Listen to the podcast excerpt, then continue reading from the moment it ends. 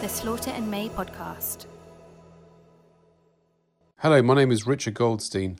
I'm a consultant and head of pensions knowledge at Slaughter and May. In this first podcast, I'm going to cover pensions regulators' guidance on reporting requirements following the end of its COVID 19 easements.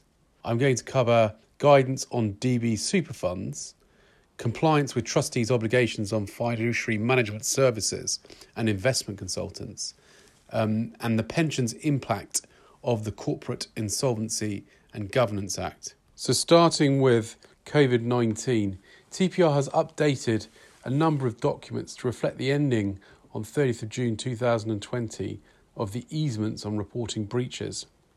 From 1st of July, pension scheme trustees are required to resume reporting information to TPR. As part of the updating, the DB scheme's funding and investment advice for trustees has been rewritten. There are new sections on dealing with difficult decisions, the value of t- obtaining focused advice, and TPR's regulatory approach to suspending and reducing contributions. Starting with reporting obligations. From the 1st of July, pension scheme trustees are required to resume reporting information to TPR, including suspended or reduced contributions. Trustees will need to submit a revised recovery plan or a report of missed contributions in line with legislation and the DB funding code. For missed contributions, trustees will also be expected to inform members in line with the code of practice on reporting late payments of contributions. Also, late valuations and recovering plans not agreed will need to be reported, and any delays in CETV quotations and payments. TPR says it will continue to regulate pragmatically and sympathetically. Other areas covered in the guidance include late payment to DC schemes. TPR will continue to give DC and auto enrolment providers 150 days instead of 90 days to report late payment of contributions. TPR says this extension will be reviewed at the end of September 2020. On pension transfers, trustees should continue to issue the letter template to all members requesting a CETV quote and monitor requests for concerning patterns. Trustees who identify unusual or concerning patterns should report this to the FCA. On annual benefit statements, TPR says it is continuing to take a pragmatic approach to annual benefit statements, accepting that the impact of COVID 19 means schemes need additional time to issue them to members. On accounts, trustees will be asked to report any failure prepare audited accounts, but TPR will not be looking to take enforcement action on late accounts signed off by 30th of September 2020. The legislation on the Chair's statement does not allow TPR discretion to waive penalties, and this applies to late issuance or inadequate content of those statements. The statements must be included in the annual report and accounts, but can be prepared and signed off separately. TPR says it does not expect to be reviewing statements before autumn 2020. The next guidance that TPR has updated is on scheme funding and investment. First, in terms of suspending or reducing contributions, employers are now likely to have financial projections reflecting the likely impact of COVID 19, enabling trustees to review in more detail the business case for a new or continuing suspension or reduction.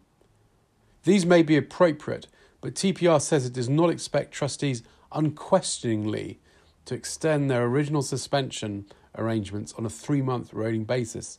Trustees should consider whether it is in the best interests of members to agree a suspension or reduction, even where the request is part of a larger coordinated request across other stakeholders that may appear equitable.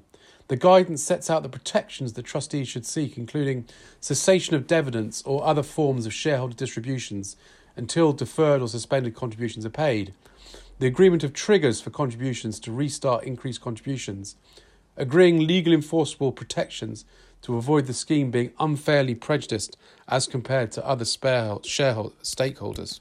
In this next section, I want to talk about DB consolidators and TPR's interim regulatory guidance. Under pressure to keep pace with market developments, including burgeoning new capital investment models, TPR has updated its guidance on DB commercial consolidators. These super funds are set up to accept bulk transfers of assets and liabilities from other DB schemes to provide an alternative way for a sponsor to separate itself from the scheme.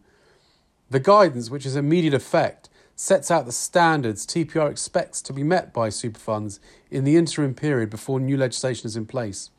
It also highlights issues for employers and trustees considering a transfer to a super fund.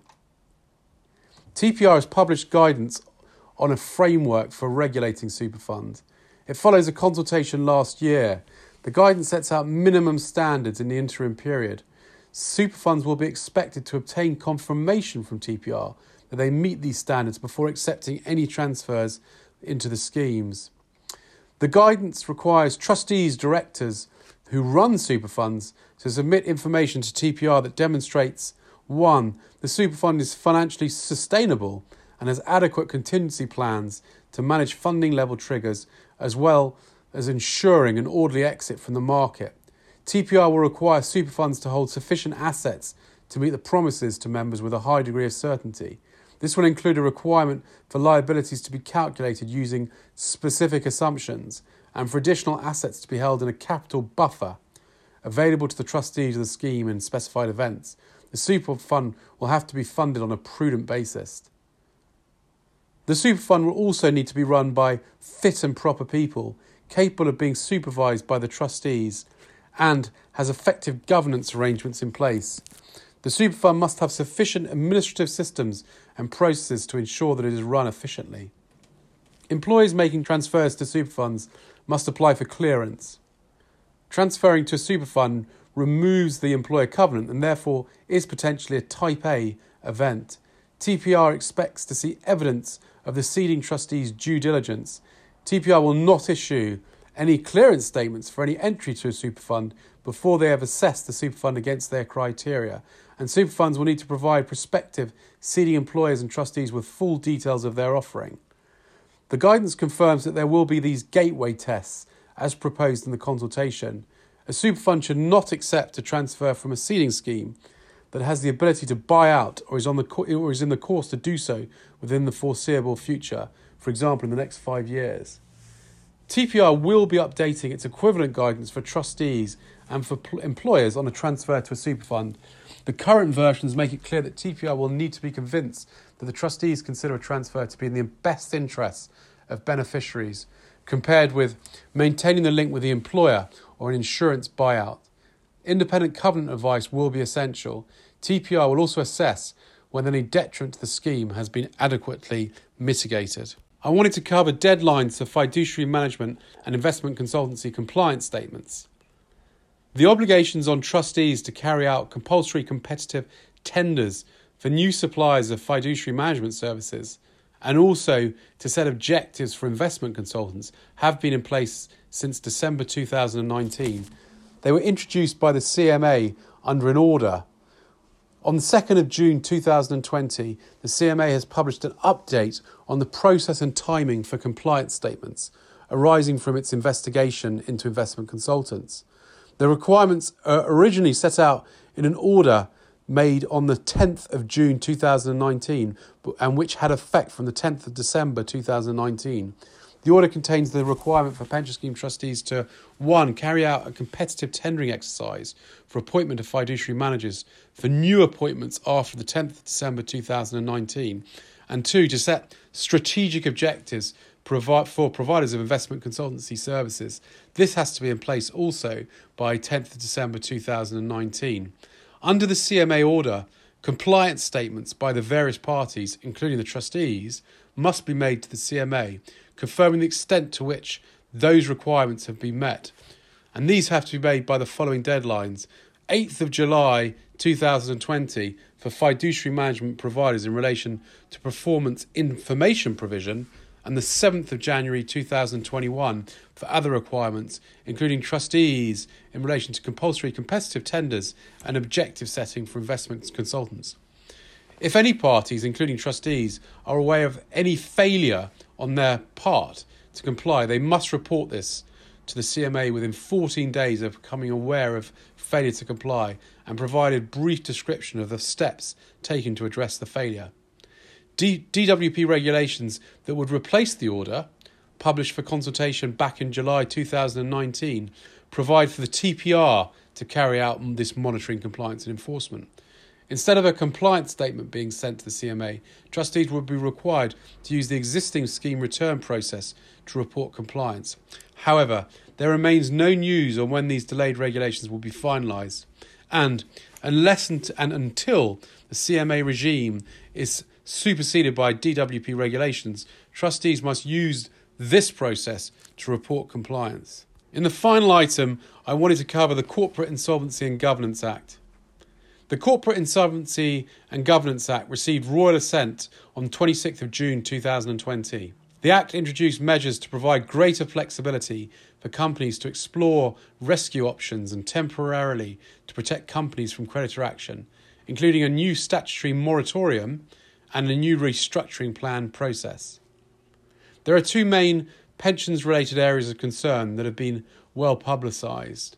The first being super priority stated for unsecured banking and, and finance debt during a moratorium, and the fact that neither the moratorium nor the restructuring plan count as qualifying insolvency events for the purposes of the employer debt legislation or the PPF entry requirements, so that no debt is triggered and neither the trustees nor the PPF have a seat at the table. However, as a consequence of concerns raised by the pensions industry, the government did amend the bill before it was enacted to ensure the following. One, it will not be possible for banks to accelerate payments of their debts during a moratorium in such a way that the total amount of unsecured debt has super priority, ranking ahead of the pension scheme. Second, during a moratorium, the PPF will be given rights to information and the right to challenge the actions of the directors and or the monitor of the moratorium. Third, on a restructuring plan, both the PPF and TPR will be entitled to receive copies of all the information sent to creditors. And fourth and finally, on both procedures, it will be possible to provide creditor rights to the PPF subject to the appropriate constraints. That ends this podcast for this month. I hope you enjoyed it. If you have any comments or questions you'd like to raise with me, please feel free to email me to richard.goldstein, G O L D S T E I N, at slaughterandmay, one word, dot com. Many thanks. For more information on this topic or to hear our other podcasts, please visit www.slaughterandmay.com. You can also subscribe to the Slaughter and May podcast on iTunes or Google Play.